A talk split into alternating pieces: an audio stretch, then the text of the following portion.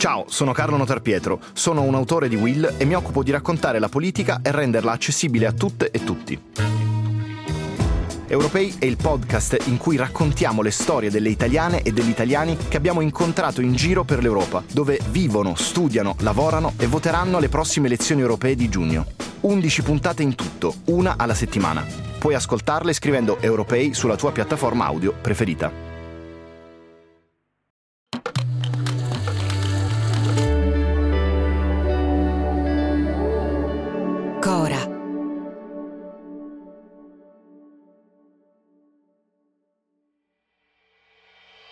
I am Donald Trump's worst nightmare. I am Palestinian. Io sono il peggiore incubo di Donald Trump.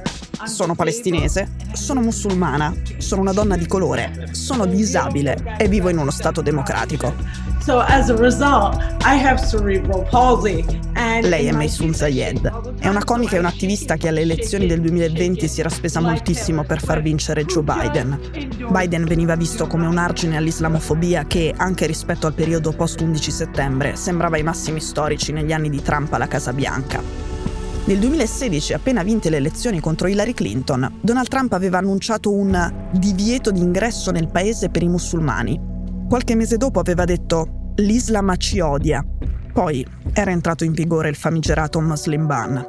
My name is Maysoon Zayed and I am not drunk, but the doctor who delivered me was. Zayed si autodefinisce una palestinese musulmana vergine con paralisi cerebrale nata nel New Jersey.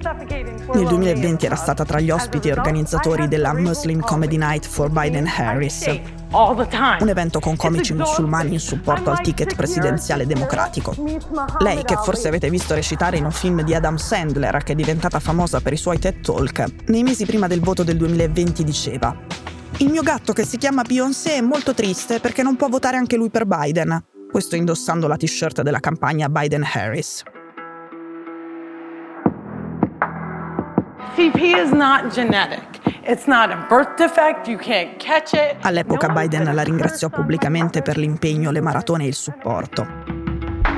Ora, a tre anni di distanza, con uno scontro elettorale che si prospetta identico a quello del 2020, cioè Biden contro Trump, Maysoon Zayed è molto arrabbiata con il presidente che ha contribuito a fare eleggere. E come lei lo sono tanti altri che avevano sostenuto Biden fino all'inizio di ottobre. A dividere il presidente degli Stati Uniti in carica dai suoi ex fan come Zayed sono le bombe israeliane su Gaza. Ma senza i voti degli arabi e dei musulmani americani, Biden perde. Vince Trump.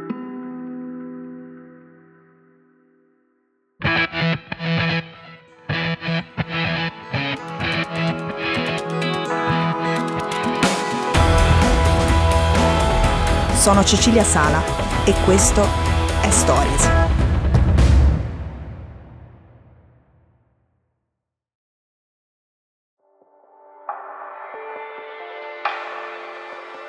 And we have to learn how to deal with the downs the same way that we enjoy the ups. Zayed dice che non soltanto non aiuterà Biden nella campagna elettorale, ma non lo voterà proprio nel 2024.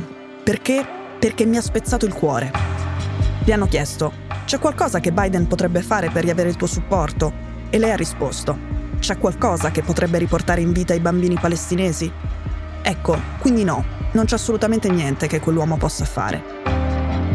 Dopo l'attacco di Hamas del 7 ottobre, dopo che sono cominciati i bombardamenti senza precedenti contro la striscia e tutti abbiamo iniziato a vedere le immagini della carneficina di bambini a Gaza, i sondaggi, per la prima volta, hanno dato Trump in vantaggio su Biden nella corsa per la Casa Bianca. And a New York Times Siena College poll shows Trump leading in five of the six most important battleground states. I numeri del New York Times hanno spaventato i democratici perché Trump risulterebbe vittorioso negli stati chiave che permettono di portare a casa l'elezione presidenziale. La Pennsylvania, la Georgia, l'Arizona, il Nevada. E poi il Michigan, uno degli stati usati a ogni elezione dagli analisti per capire chi diventerà presidente. Qui nel 2016 aveva vinto Trump con 10.700 voti di scarto e poi aveva vinto le elezioni. E Biden si era ripreso lo Stato nel 2020 con 154.000 voti e poi aveva vinto le elezioni.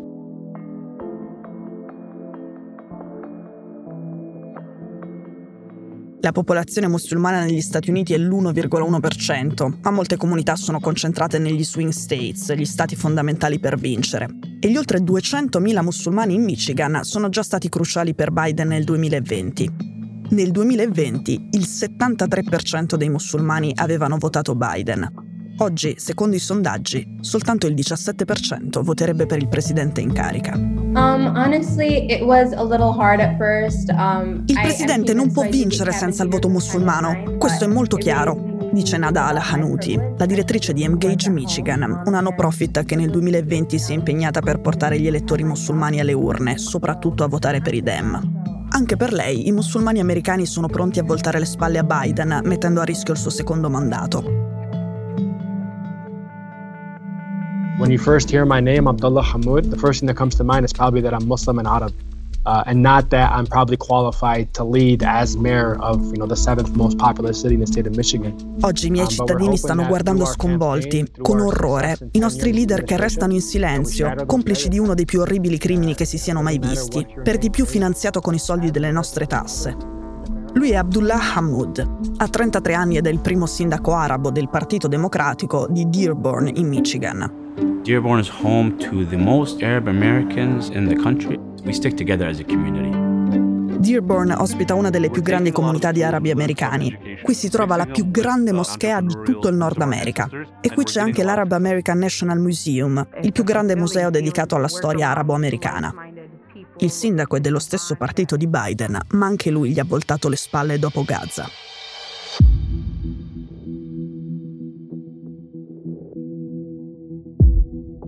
Ora, pochissimi voti possono decidere la sorte delle presidenziali nel 2024. Ogni comunità di sostenitori è cruciale. E quello che succede fuori dai confini degli Stati Uniti sta aiutando Donald Trump senza che lui abbia bisogno di fare nulla.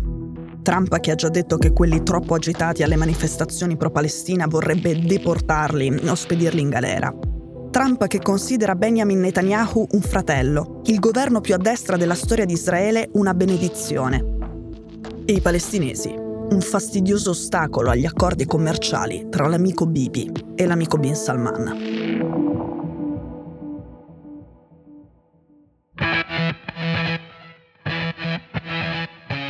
Stories è un podcast di Cora News prodotto da Cora Media. È scritto da Cecilia Sala. A questa puntata ha collaborato Giulio Silvano. La cura editoriale è di Francesca Milano. In redazione Simone Pieranni. La sigla e la supervisione del suono e della musica sono di Luca Micheli. La post-produzione e il montaggio sono di Daniele Marinello. La producer è Monica De Benedictis. Le fonti dei contributi audio sono indicate nella sinossi.